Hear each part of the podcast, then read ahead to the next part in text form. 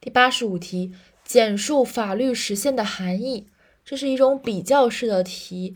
法律实现的含义，这道题首先要讲法律实现是啥，然后要跟法律实施做对比，然后要跟法律实效做对比。首先看看法律实现是啥。法律实现是指法律的要求在社会生活中被转化为现实，达到法律设定的权利和义务的目的。首先是转化为现实，就是实现了。然后结果是达到法律设定的权利和义务的目的。再来一遍，法律实现是指法律的要求在社会生活中转化为现实，并达到了法律设定的权利和义务的目的。然后是两个不同：一、法律实现与法律实施不同。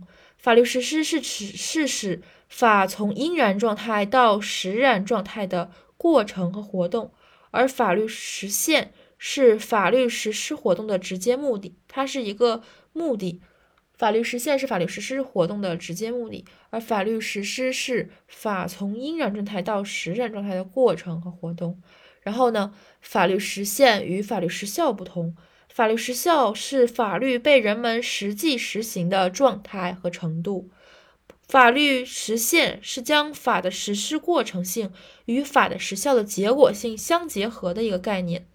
然后最后补充，其中法律监督和法治评估对法律实现具有重要意义。法律监督和法治评估